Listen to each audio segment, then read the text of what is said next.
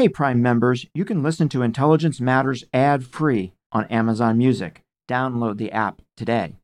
This spring, if you'd rather spend time enjoying your lawn instead of trying to keep it alive, there's good news. TruGreen is the easiest and most affordable way to get a beautiful lawn. All you have to do is water and mow, and they'll do the rest weed control, fertilization, aeration, and even some things you might not even think of. They'll do all of it, while you can do literally anything else. With TruGreen, you can have your lawn looking as good as a putting green. That's not hyperbole. TruGreen is the official lawn care treatment provider of the PGA Tour. TruGreen offers a satisfaction guarantee, and they have a verified best price promise, which guarantees you the lowest price with no compromise on quality. You do you. Let TruGreen do your lawn care. Visit trugreen.com to get the best lawn at the best price with the best people guaranteed. The comfort of your favorite seat is now your comfy car selling command center, thanks to Carvana. It doesn't get any better than this. Your favorite seat's the best spot in the house. Make it even better by entering your license plate or VIN and getting a real offer in minutes. There really is no place like home. And speaking of home, Carvana will pick up your car from yours after you finalize your offer. Visit Carvana.com or download the app and sell your car from your comfy place. This is Intelligence Matters with former acting director of the CIA, Michael Morell. Brought to you by Lockheed Martin. Your mission is ours. I wanted to capture the marvelous complexity of these people who had really led the mm-hmm. fight against ISIS. Most of the women I interviewed had never heard the idea of women's rights. ISIS at the beginning ridiculed them, and then they really got to know them, and they would specifically target them. One of them joked, Azima joked first, and then they all did in all these interviews, saying, you know, we took it as a compliment that we were important enough that ISIS singled us out. Gayle Tzemach Lemmon is an author, journalist, and a senior fellow at the Council on Foreign Relations.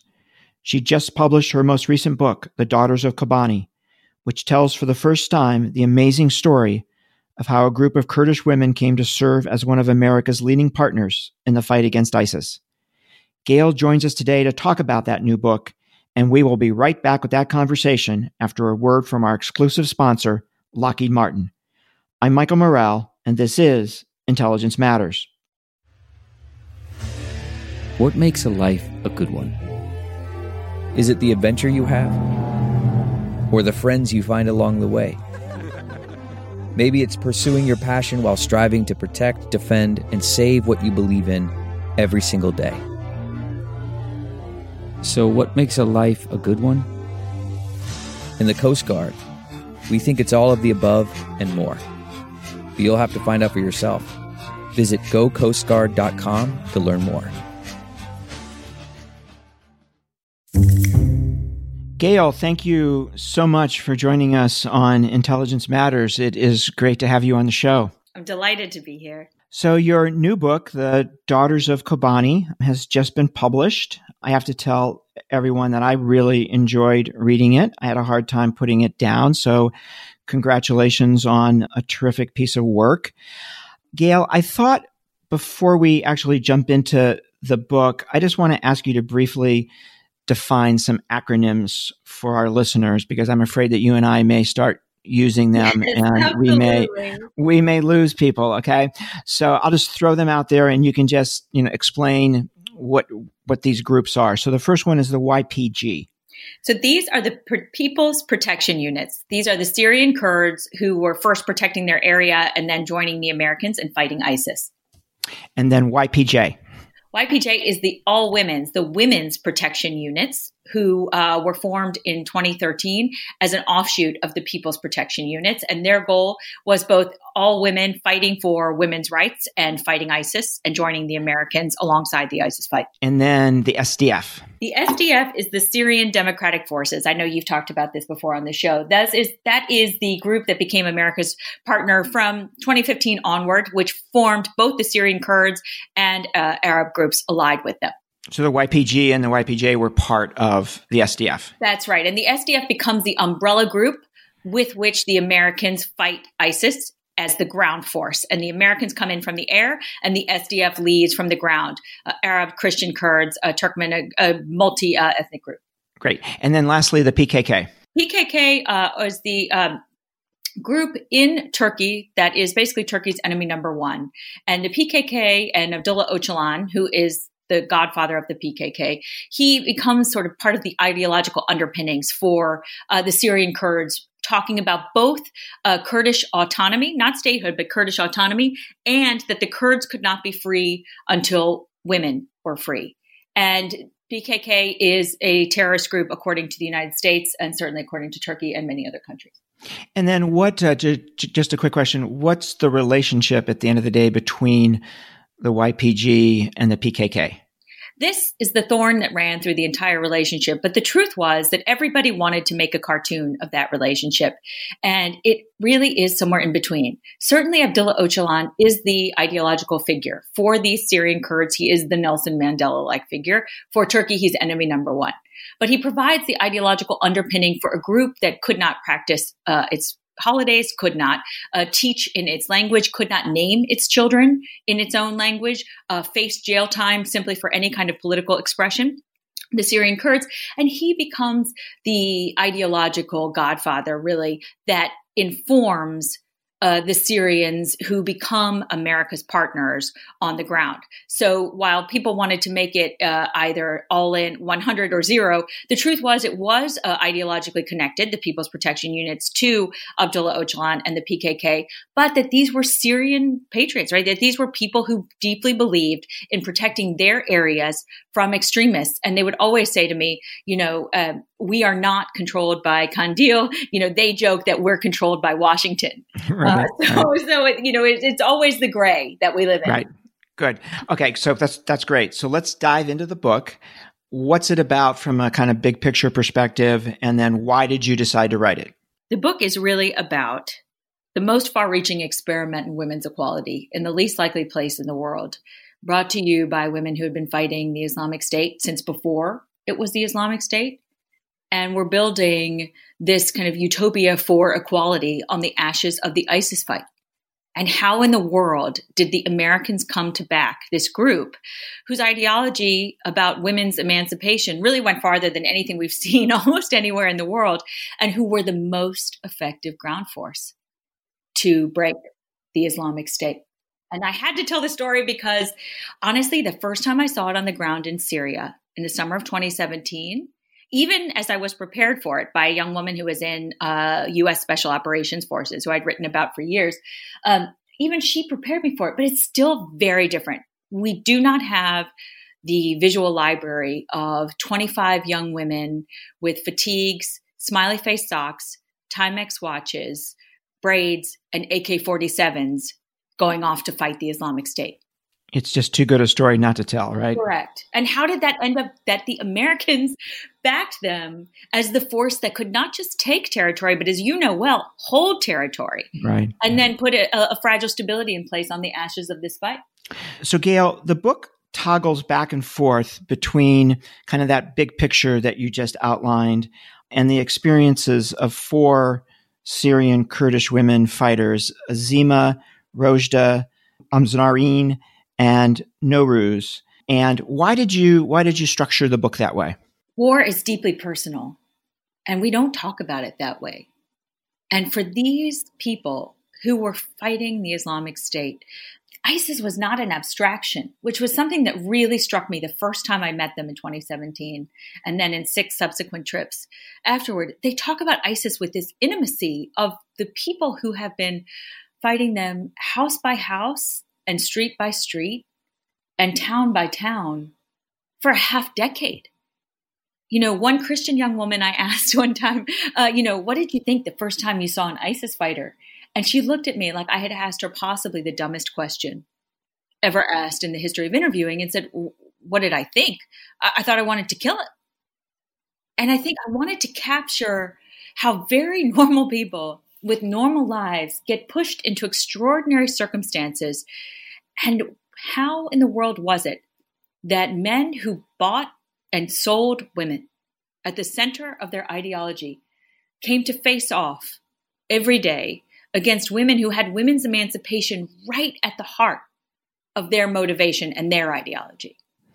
And why focus on these four particular women? Why did you choose them? So I chose these four because they came from different backgrounds. You know, some had faced, you know, Azima is a character who, you know, is, is you know, this commander who you almost can't believe is real, even when you're speaking with her, you know, just swashbuckling and funny and sneaking cigarettes, you know, even at the end in the, in the ceremony, as you know, saw at the end, right? She's, you know, leaned over in the ceremony with all these U.S. diplomats and all of her commanders, you know, trying to sneak puffs. Right, right. Cigarettes, right? After she's fought ISIS, you know, for years and they nearly killed her three times. So she was just a sort of larger than life, but very real character who uh, I think embodied uh, this spirit of we will never give up. We will die before we let ISIS defeat us. And Nowruz was really the commander that the Americans would always say, you must talk with her. She uh, is Mazloum, for those of you who've been following Syria, you know, the commander of first the People's Protection Units and then the SDF, who's America's very trusted partner on the ground. And she is very much his right hand deputy, uh, other side of his brain. You know, they talk constantly. Uh, he delegates to her. And I think that really took the Americans aback the first time they saw it because, quite honestly, for all of the American men who uh, spoke with me from uh, special operations, um, they had not worked with women in a partner force, let alone women who were truly leading, not just leading from base, but leading, you know, from the front lines, and you'll see the chapter right where she is, uh, where the women are crossing first in, in Man, into Manbij. Um, and the other two I chose because I thought they were um, just showed that you don't have to have swagger to be a true commander and a leader. Quieter, had faced obstacles in life, and yet were absolutely resolute. And, and the Americans and also the People Protection Units commanders and the SDF commanders all said, you know, you have to talk to them. And also, they were the people that the American women who served uh, alongside them in the training, uh, you know, in the training and equip effort, really said you have to speak with. So, Gayle, tell us how the United States came to rely on the YPJ. The United States was on the hunt for a Goldilocks when it came to Syria, a group that would uh, be able and willing to take terrain from the Islamic State and then hold terrain against the Islamic State and then put in place some kind of governance structure that the Americans uh, could understand and navigate and live with, and would not topple Assad. And as I know you know well, right, that was not easy. The uh, guiding principle was that the ghost of the Iraq War hung over every decision made on Syria, and looking for that force that could both beat ISIS and uh, not topple Assad was nearly impossible, and it led the Americans straight to uh, these this group of Syrian Kurds. So, as you mentioned earlier, one of one of the extraordinary things about the book that I found was that it takes this strategic geopolitical issue and puts you know a very human face on it, as you said. And I'd love for our listeners to get a sense of what inspired some of these women to join these militias and the challenges they faced in doing so. And, and in that spirit, I, I wondered if you could tell us Znarin's story because I think it's, it's really moving. It is so moving. And, and you know, um, book interviews are really tedious. And so I would go back to Syria every quarter and sit with them and this, oh my gosh, Gayle, you're not done with the book yet. And uh, I said, no, but you have to tell me. And so the story emerged, right? Because people's lives are complex and I wanted to capture the marvelous complexity of these people who had really led the fight against ISIS. Znarin was a young woman who saw her dreams crushed because she was born a girl. You know, she wanted to be educated at 17 or 16 or 17. Her uncle said no, told her father it is not appropriate, it's not necessary for girls to go to university. She did everything she could to fight that, but she was never going to win and she loved her parents and so finally decided she wasn't going to cause any more uh, problems for them. She would go along with her family which was conservative and did not believe in girls uh, education certainly higher education. Then they move to kobani and she meets this man she loves and they're going to be happy and she has this shot at real joy and her family says no. Her uncle has chosen one of his sons who wants to marry her and that's the end right? That's what's going to happen. She's going to marry him and she said no I will not do it. I will not marry anyone. There is zero chance I'm marrying your son, and I'm not going to marry anyone else if you're taking my love away from me. And I think if you think about what that must be like, you know, to see all of that opportunity and hope uh, crushed. And then she gets a knock on the door from people who say, look, you know, who follow Abdullah Öcalan and say, we're talking about Kurdish rights and women's rights too. And she had never heard this idea of women's rights. And in fact, most of the women I interviewed, including you'll see at the end of the book, the Arab young women uh, who joined the all women's units later, had never heard the idea of women's rights. And she doesn't believe them at first. But then she joins them and makes her way as the ISIS fight, you know, as the fight against extremists before it was even ISIS, when it was Nusra, another group, um, really becomes the thing that shapes her life because no one by then uh, can take anything from her because she has nothing left to lose. You know, what, one of the things that just popped into my mind, and I don't know the answer to why why are women's rights so important to Öcalan's political ideology? It is a fascinating question, and I point folks to the works of Aliza Marcus and other scholars. Um, it is uh, even we even had a point uh, where one of my editors said to me, you know, this idea of the housewifeization of of women's work, which Öcalan has written about. She said, "Are you writing that?" I said, "No, this comes straight from from from the text." And I think it was just this idea that um, women being the housewifeization of women's work uh, the uh, reduction of women to only the house also enslaved men, and that to truly be free, you had to go to a period where women and men were equal. And it was part of this whole idea that Öcalan had, which was informed by Murray Bookchin, another character I truly could not invent, who was a former uh, communist, then anarchist, then became really um, a preacher of grassroots participatory democracy without hierarchy and with ecology and environmental awareness at the center.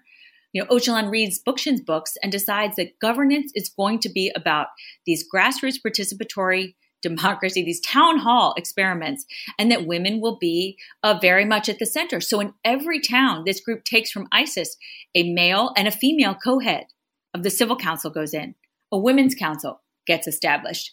And it's not that the Kurdish men loved it, it's that the women didn't care. They weren't asking permission because they had this umbrella of the Öcalan ideology. And that's the thing that struck me, like more than anything else, was that I have never seen women more comfortable with power and less apologetic about running things anywhere in the world. So, Gayle, how were how were these fighters seen by others on the battlefield? You know, U.S. forces, Kurdish male fighters, and you know, maybe most interesting by ISIS itself. How are uh, they viewed? uh, in that order, it's a great question. Uh, and I so love this discussion. They were seen really at first as oddities and then as warriors. The American men, I spoke to a number of U.S. Uh, special operations folks at length over years. And the reason that they kept coming back to was that, that they had such deep respect for them was what one of them told me was what they called the warrior ethos. You know, one of them kept coming back to a West Point speech uh, and just kept coming back to the fact that these were people who put duty, honor, and country above all else. And that was where they found the bond on the American side that they were effective, that they were no nonsense, and that they really were uh, true fighters. And in fact, one of the Americans said to me, I've never met people who complained less about harsher conditions uh, anywhere in the world. And on the Syrian Kurdish side, on the men's side, I think at the beginning, uh, men were not terribly in favor of the women's protection units being formed from the people's protection units, and that's dealt with in the book. I mean, in the book, you know, your listeners will will see that they talk about this, and Rojda really comes up with the answer: is that you know, when I said, "Why did you need to join all women's units when you already had equality? Why create women's protection units?" She said, "We just didn't want men taking credit for our work." Yeah. And in ISIS fighters is so interesting because ISIS at the beginning ridiculed them. And then they really got to know them. And they would specifically target them. They would very much get on the radio, as you'll see in the book, and say, uh, you know, we're coming to find you, we're coming to enslave you, we're coming to kill you. And, um, you know, one of them joked, Azima joked first, and then they all did in all these interviews saying, you know, we took it as a compliment that we were important enough that ISIS singled us out. One of the most riveting parts of the book to me focuses on the YPJ's experiences during the siege of Kobani, one of the major inflection points in the battle against ISIS.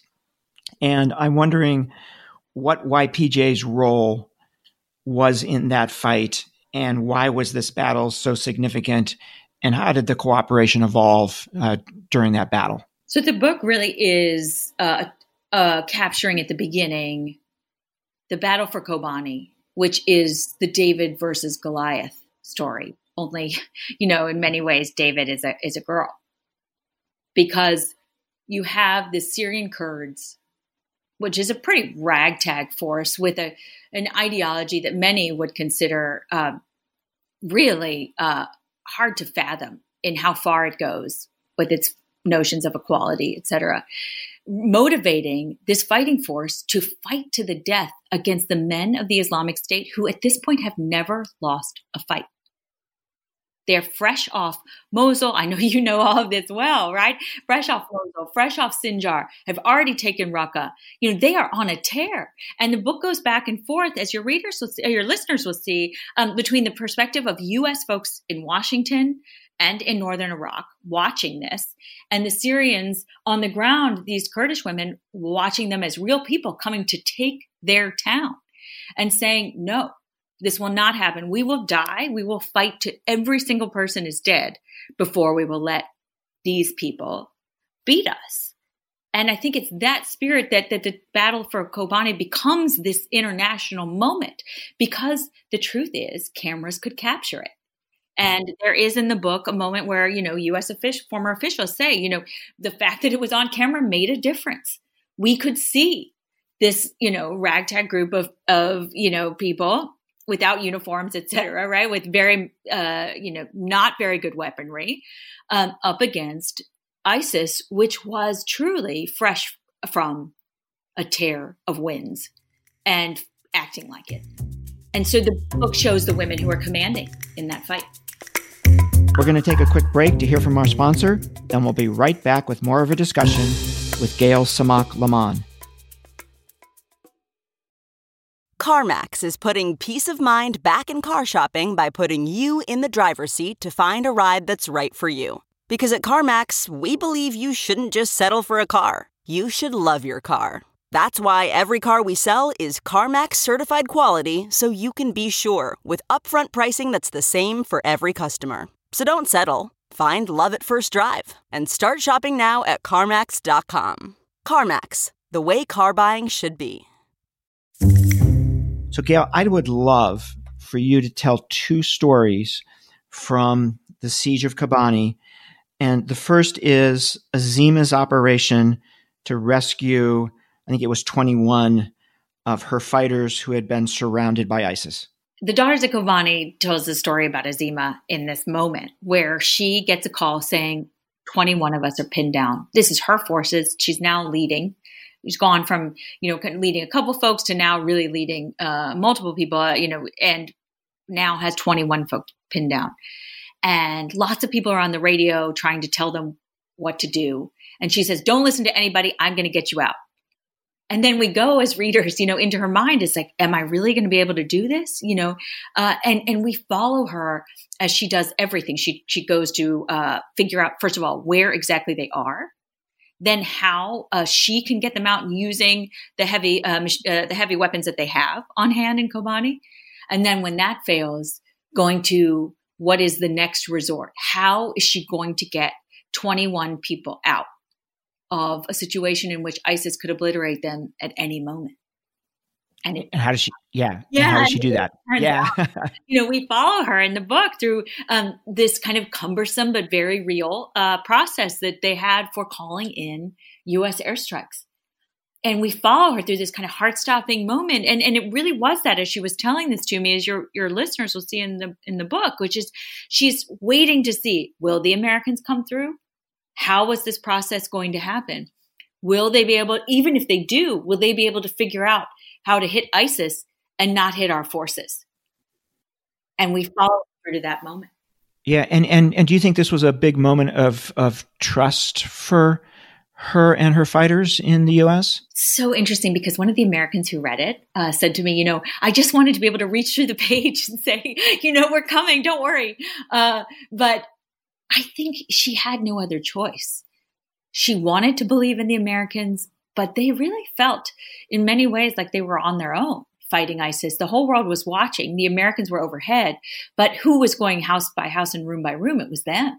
So I think it was a lot of hope and some faith. And please tell us the story of the gift that the commander of the SDF gave a U.S. special operator on his first visit to Kobani and how that drove home the critical role that the YPJ was playing. You know, I, I wanted to capture in, in Daughters of Kobani how the Americans saw these women. And this, there was a, an American special operations soldier who said, you know, I um, wasn't sure what the symbolism was of this, these women. You know, were they really in the fight? Were they not? And he goes into Kobani, and, and, readers follow him in the book the first time an American's there on the ground after the battle has ended. And he gets handed this green scarf that you see all through the region in uh, northeastern Syria with scallops and flowers on it. And it turns out it's the scarf of one of the young women who died fighting ISIS for her people, but also for the world because they did the world's work in stopping the Islamic State from the ground. Yeah, I love that story. So, Gayle, where's the YPJ today? How are they thinking about the U.S.? Do you stay in contact at all with your four protagonists? How do you think about all that? You know, today there is this very fragile but real stability, even after the Turkish backed incursion of the end of 2019. Uh, I was there in December of 2019, and it almost has no right to be as uh, stable as it is. And I think what you see is the uh, SDF really working to keep what fragile stability it has been able to carve out and that Turkey has not attacked um, in place and waiting to see what the new administration will bring.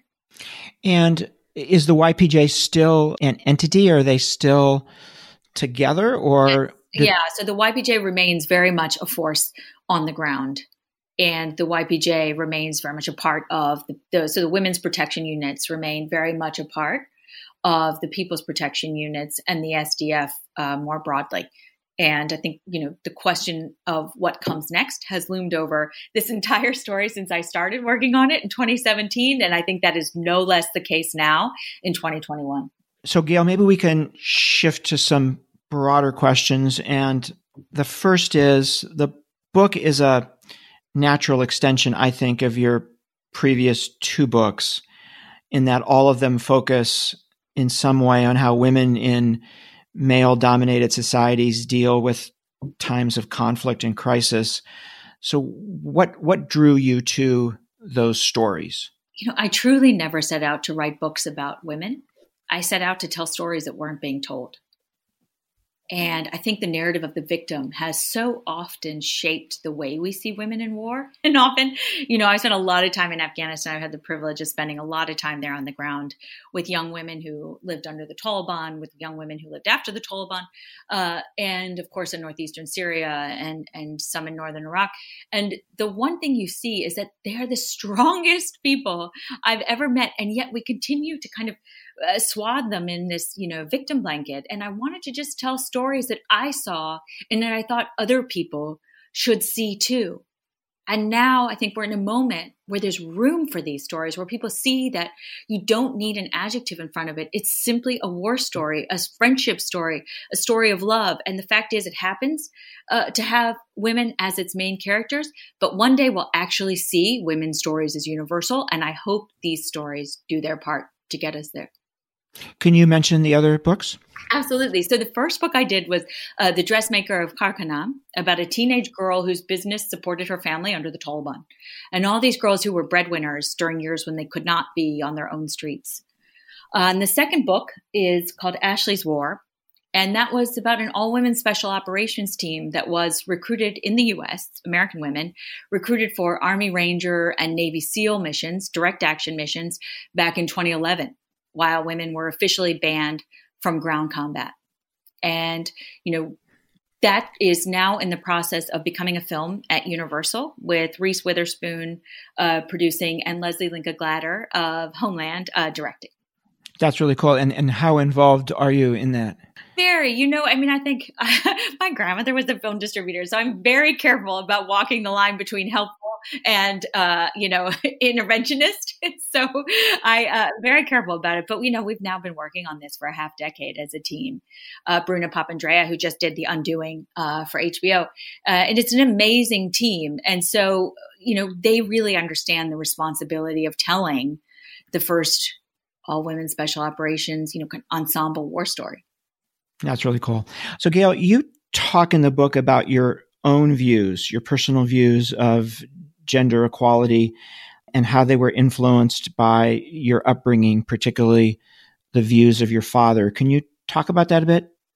Sure. And it's funny because I really never want to shape the reader's views. You know, I, I come from PG County, Maryland, where we have all kinds of backgrounds, all kinds of, of views, and want to deal with all with respect. And I, I want to just shine a flashlight for readers. But I wanted to take readers into my own story because it did influence why I wanted to tell this. My father uh, was born in Baghdad and lost his country as a kid because he was the wrong religion. But he always, you know, I never really understood him as a kid growing up in PG County. You know, I was smoking Marlboro Reds and eating pistachios and playing soccer. Um, you know, wouldn't carry flowers. He didn't think that was masculine. You know, and, and I really one day we were having this discussion, and I don't know. I, I was asking why uh, women that we were around were eating after men. So I thought, I think that's ridiculous. I think I was nine or ten, and my father looked at me and he said, "Do you really think men and women are equal?" And I wasn't offended by it at all because he truly it was puzzling for him. And so I think I had a I really then spending time in the region, I had so much more empathy for how he saw the world. Um, unfortunately, he had already passed by then. Um, but you know, I really think about him all the time as you know uh, what he saw and what he experienced as a child and how that shaped him, and also the views about what women's work was. You know, there is, of course, and you've you've mentioned this already, something deeply ironic in this story that it took ISIS, right? This brutal Islamic extremist organization that enslaved women and raped women to pave the way for in this enclave in northeast Syria, right? a place that puts women's rights front and center. And just wondering how how you think about that, how your protagonists think about that, and interestingly, how how ISIS might think about that you that irony. I think it's it's a terrific question, and every book I've written begins with a question I cannot answer. And I really could not understand how it was that men who put the uh, truly the enslavement of women at the center of their ideas came to catapult onto the global stage this fighting force with women's emancipation at its heart, with the Americans backing them. And I, I, really wanted to just, it took me, you know, two years of deep reporting and trying to talk to people and understand it and sitting there in rooms across northeastern Syria and northern Iraq and in the United States, really working to understand how these events came together. That this guy sitting in Turkish prison read a books from uh, a gentleman a writer in Vermont who was not terribly well read by the Americans, frequently read by the Americans, and put these ideas of grassroots democracy and, and town halls uh, at the center of governance in this sliver of no man's land, recognized by no one, but backed by the Americans. And the book really tries to contend with what ISIS saw about of them too, because I think ISIS was bewildered by them at the beginning. You know, they were joking, you know, kill the women. And the book talks about this. At the beginning, they say, kill all the women you see fighting. And then at the end, when Azima, you know, and, and her, uh, you know, our other characters are very good at what they do. It's like, don't get shot by women. Be very careful of those women. Stay away from them. Or, you know, make sure that you're not killed by them. Mm. And that becomes the guiding principle. So this is a this is a tough question, but one of the things that I was thinking as I read the book is are there lessons here for women's rights in general? Right? Women's rights in the United States or women's rights in other Muslim countries. How do you think about that? The book really contends with the idea that these women, the women who fought ISIS, uh, their effort matters far beyond their borders. Certainly they see themselves as fighting for women who are oppressed all around the world. And in fact, at the end, Nowruz told me, you know, if, if Turkey hadn't invaded, we plan to have this gathering of women's groups from around the world come here and talk about it. I really want readers to contend with that question because, you know, I thought of so many questions as I first began writing Daughters of Kobani. You know, does it take violence to stop violence against women? Uh, is it only after military victory that um, women can put an end to violence? Or is it that what it teaches us is that military campaigns pave the way for political efforts? And the politics piece and putting women at the center of the politics is the lesson. And I really want readers to grapple with those questions as they read the story of, you know, women who killed ISIS. What's next for you? Is is there another is there another book that you have in mind or I know you're busy doing a whole bunch of other things. Um, you're an entrepreneur and you're working on technology and so you're doing a ton of stuff, but I was also struck in the book by your missing right? You're missing the fight in a sense and it drawing you back. So I'm wondering if there's something else you're thinking about in, or working on in this regard. I laugh only because it's the question that I know, I know you know as well, right? That you always dread when you write a book because yeah. you know it's basically uh, a much uh, more physically pleasant form of giving birth. I say that as, as uh, and you then put it out in the world, and all you want to do is just make sure it's okay, right? And make sure that it does, that you have given everything you have to giving it its best shot to reach people, to move people, to bring people into this world that feels foreign but isn't. And, you know, you and I uh, have joked that, that I think it is the only book blurbed by both, endorsed by both Admiral McRaven uh, and Elizabeth Gilbert of Pray Love, right? And and that makes me so happy. I really want people to, to contend with ideas and to feel like it belongs to them. That it's not just for policy folks or for people who only uh, listen to national uh, security ideas, right? But you have such a broad audience, and I think that's what I want for this story as well. Um, the book I was working on when I got interrupted, as your uh, listeners will see at the start of the book, by a U.S. Uh, special operations uh, soldier, a female I'd written, a woman I'd written about for years, um, was about the single moms I grew up with and this community of women who worked two jobs and taught us really how to go to work every single day and not feel sorry for ourselves and how to look at the world in a way that respects people, even when they see the world differently, and also just their adventures and deep misadventures, sort of like a nine to five, but uh, in real life. Um, so yes, I might go back to that, uh, but really, first, I want folks to to come to love this story and, and the daughters of Kobani. So Gayle, we're um, you've been you've been amazing with your time, and and let me just ask you one more question. We're having this conversation on the eve of a new Biden administration. And this will run right after President Biden has been inaugurated.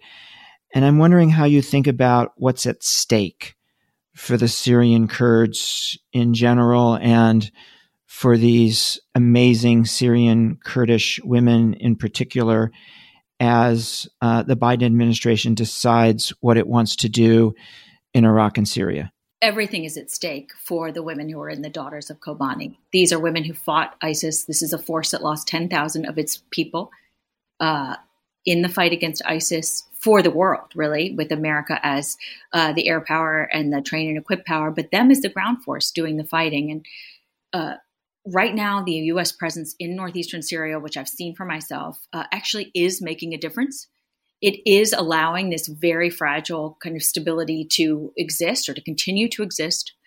And the stakes are high for the United States as well. Um, this truly is the post 9 11 policy that actually did what it set out to do. It is a by, with, and through, right? A partner force. Mm-hmm. Yep, yep. Did what it set out to, that did everything it promised and then some. And the question is, what comes next for it? And I do think many people we'll be watching to see how the new administration, uh, you know, really takes up this policy. The book is Daughters of Kobani. The author is Gayle Tzemach Lemmon. Gayle, thank you so much for joining us. My pleasure. Thank you for having me. That was Gayle Tzemach Lemmon. I'm Michael Morell. Please join us next week for another episode of Intelligence Matters. Intelligence Matters is sponsored by Lockheed Martin. Your mission is ours. This show is produced by Olivia Gazis, Jamie Benson, Jake Rosen, Paulina Smolinski, and Ariana Freeman. For more from this week's show, visit CBSNews.com. Intelligence Matters is a production of CBS Audio.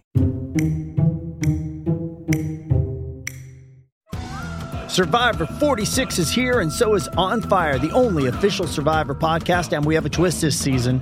The winner of Survivor 45, Dee Valladares, will be joining us every week. We're going behind the scenes of the biggest moments, the how and the why things happen, and the strategy and analysis you can only get from someone like me, a Survivor winner. Listen to On Fire, the official Survivor podcast, wherever you get your podcasts.